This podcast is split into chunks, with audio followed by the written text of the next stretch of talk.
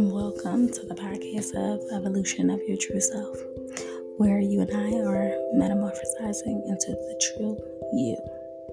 I'm your host, Aisha Robinson.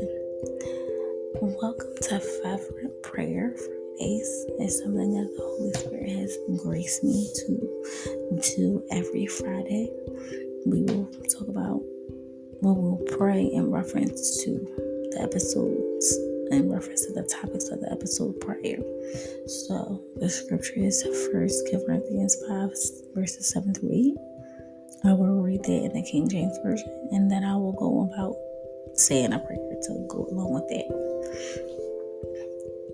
Purge out therefore the old leaven, and that ye may be a new as ye are unleavened. For even Christ our Passover is sacrificed for us. Therefore, let us keep the feast, not with old leaven, either with the leaven of malice and wickedness, but with the unleavened bread of severity and truth. And let us pray. Abba, thank you for another day, for grace and mercy. Thank you, Father, for the daily revelation for needing to be purged of the things that the enemy is trying to use to keep me bound. Thank you, Father, for loving me unconditionally in spite of everything I have done, as well as my forefathers.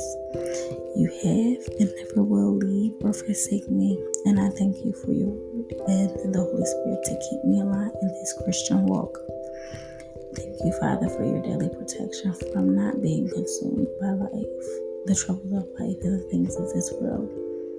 As I continue to pray, Abba, I need your mercy in every area of my life that I have allowed the spirit of pride and impure motives cause me to quench the Holy Spirit of the purge. In pruning, I need to step into the anointing. I need to walk in the purge you have called me to. Holy Spirit, I yield to you. Holy Spirit, abide and brood over me. Holy Spirit, consume me like never before. Holy Spirit, purge me of the leaven of wickedness and evil that is speaking against my breakthrough, my marriage, my children, loved ones and my destiny.